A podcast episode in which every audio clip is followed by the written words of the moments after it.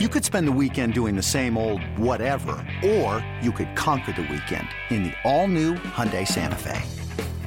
Visit HyundaiUSA.com for more details. Hyundai, there's joy in every journey. The following is a presentation of A's Cast, your free 24-7 nonstop destination for A's baseball. Go to athletics.com slash A's Cast to download the app. Restrictions apply.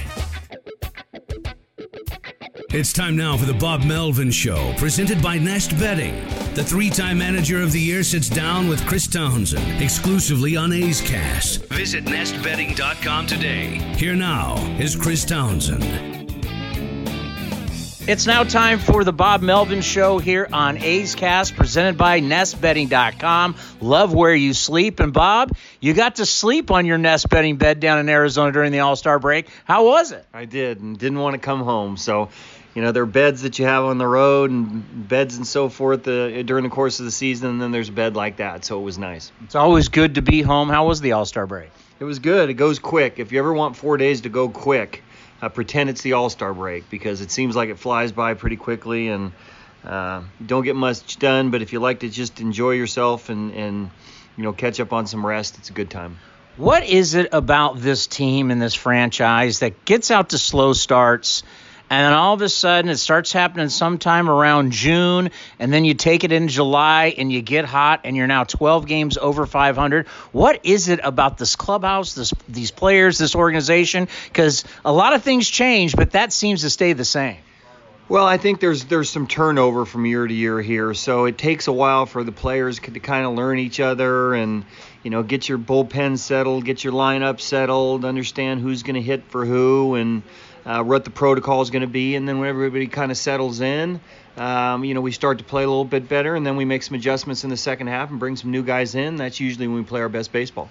We talked to you last time about Matt Chapman being an All Star and how happy you were for him and to make that announcement in front of the club.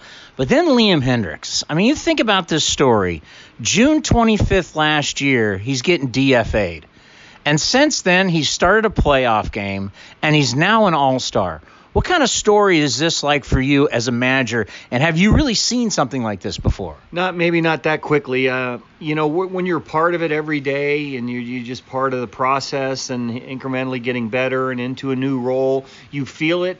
But I think when you're away from it or you don't see it on a day-to-day basis, it's pretty dramatic to know that you know, guys was was DFA'd. Next thing you know, like you said, he's starting a, a playoff game and he's an all-star. So it was a quick ascend. The thing about it is he's got good stuff. He's throwing 98 miles an hour. He's really confident in what he's doing, and his breaking ball is that much better. So you know, as a reliever uh, you really don't have to time to establish too many pitches out there, but now that he's throwing his breaking ball and throwing it effectively, it's made him a different guy. Yeah, you know, guys are either going out there to survive or they're going out to win. And right now he's pitching with such conviction.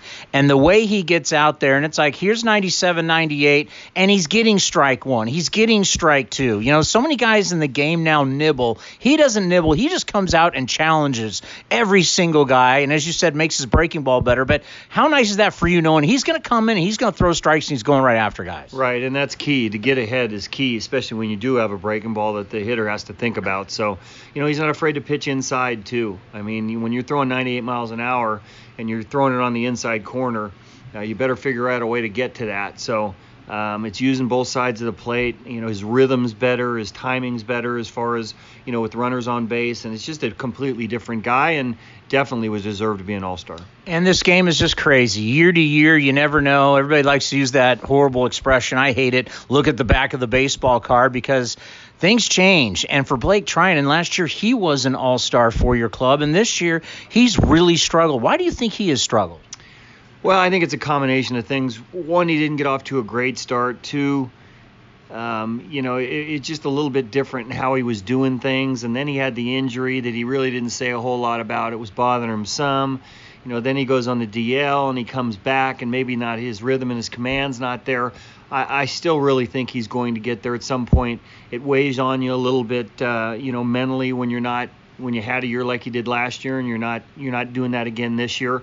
One of the hardest things to do is kind of forecast what the bullpen's going to look like. It changes pretty quickly, but the stuff's still there. We just need to get him right. My guess is once he has a couple good outings, he'll be right back into a, a prominent role. You know, at this time of the year, and we'll talk about Homer Bailey, but everybody talks about starting pitching. But what we've seen the last couple years is starters do not go deep in the playoffs, and the guys who are really going to get the high leverage situations are going to be the relievers. If you can keep Liam going like this, get Treinen going again, get Trivino. What kind of weapon will that be? Having three guys coming out of your bullpen all throwing 97 plus. Right, and then you look at how effectively that Soria is pitching right now. Yusmeiro Petit's been a godsend for us in the roles that that we use him in. Obviously, doesn't throw 95 miles an hour. Um, you know, uh, Ryan Buchter's pitching a little bit better. Wang's done a great job for us too. If we get Trivino and Treinen back right, we're going to have a really deep bullpen, and we're going to be able to shorten some games, and we're going to be able to spread it out. We're not using the same guys all the time, so uh, we're looking forward to getting those two guys right. Yusmeiro is amazing because you look at the radar gun sometimes it's 86, 87, and he's getting guys. How do you get guys out in today's baseball when you're not throwing that hard? Well, one, you got to know where it's going. Two, he obviously knows the league very well, and what he's really good at is especially with runners in scoring position, those are usually the guys you bring in. They're throwing 98 miles an hour. But what he does is he knows where guys want it and where they like it, and he throws it there, but he throws it just a little bit farther out than where the barrel of the bat is. And you know whether it's a cutter that looks like his fastball, whether it's changeup in any count.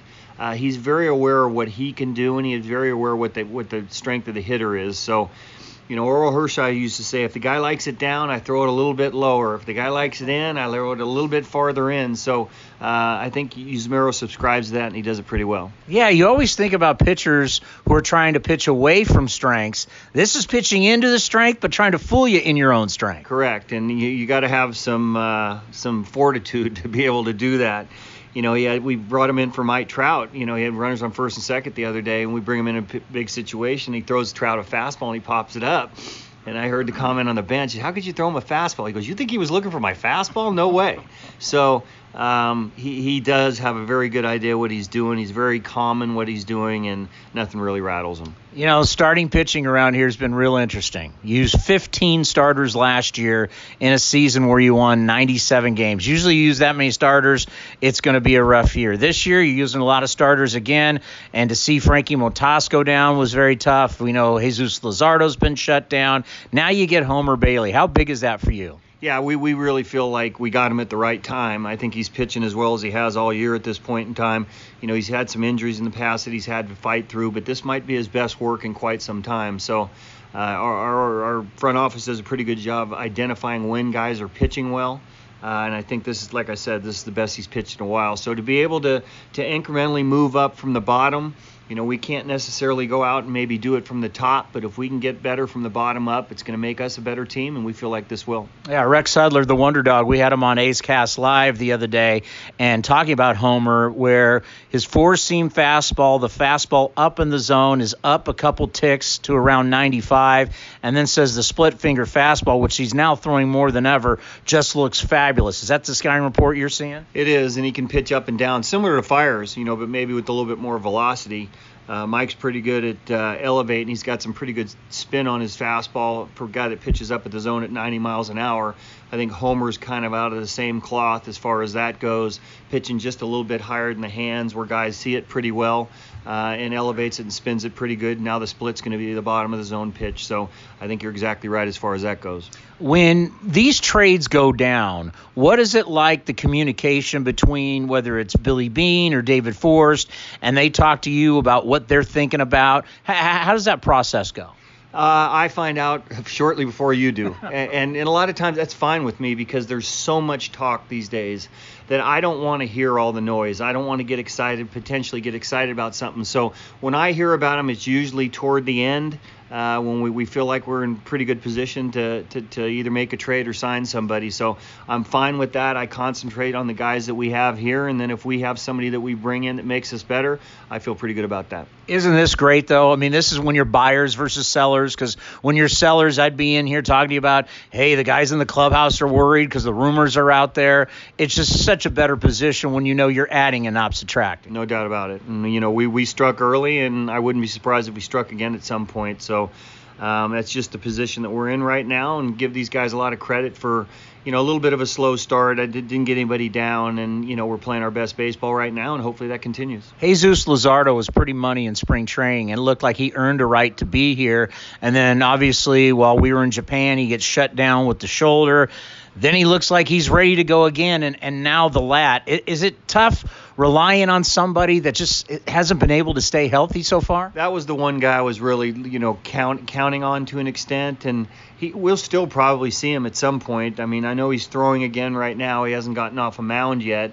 You know, hopefully it's, uh, you know, based on the fact that he was pitching some innings, it doesn't take him too long once he gets on the mound again. But you know, when you have a, a, an elite talent like him and you see it firsthand in spring training, you see the results that he got in spring training, it's pretty easy to get excited about that. So that was the one I was a little bit disappointed in. But again, you know, you want to make sure he's healthy when he gets to the big leagues, and I still think at some point in time we see him. And then the other guy, and when you made the comparison to the big unit, obviously, if anybody knows Randy Johnson, it's you because you dominated Randy in his career. And then, of course, you were with the D backs with Randy Johnson. You even brought him into camp to meet AJ Puk. So when AJ gets here, what, what for this season, we know long term he's going to be a starter. How do you think you'll use him when he gets here?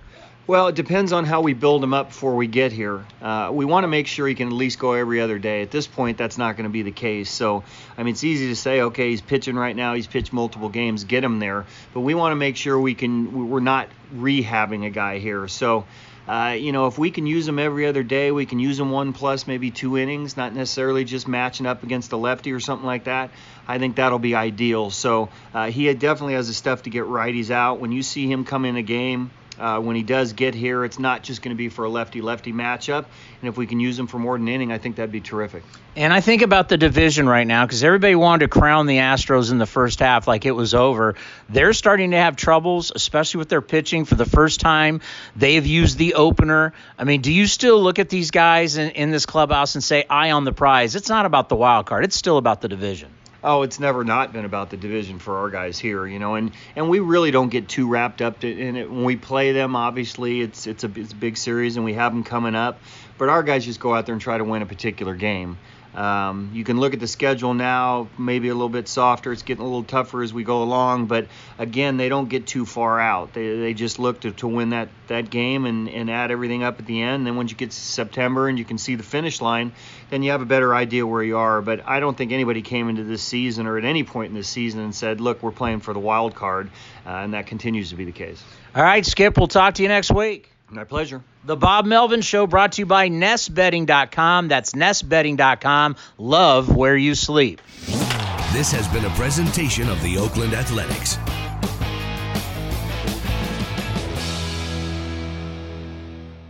Hey, Rob Bradford here. You guys know I'm always up for a good MVP story, and one of the best stories is Wasabi Technology. Wasabi is the world's hottest cloud storage company, and it's become the go to provider for professional and collegiate sports teams, including 20 Major League Baseball teams like the Red Sox and NHL teams like the Bruins and Vancouver Canucks. Even the Liverpool Football Club is getting in on the Wasabi action. So, why is Wasabi the MVP? Well, Wasabi was purpose built to free businesses from skyrocketing storage costs and unpredictable transaction fees that the Amazons of the world are charging. In fact, Wasabi is up to 80% less than those hyperscalers and doesn't charge a cent for businesses to access their data. From Wasabi's AI enabled intelligent media storage, Wasabi Air, to the industry's only cloud storage service with triple protection against cyber criminals, data deletion, and ransomware. Wasabi's taking the lead in driving innovation in data storage and helping sports teams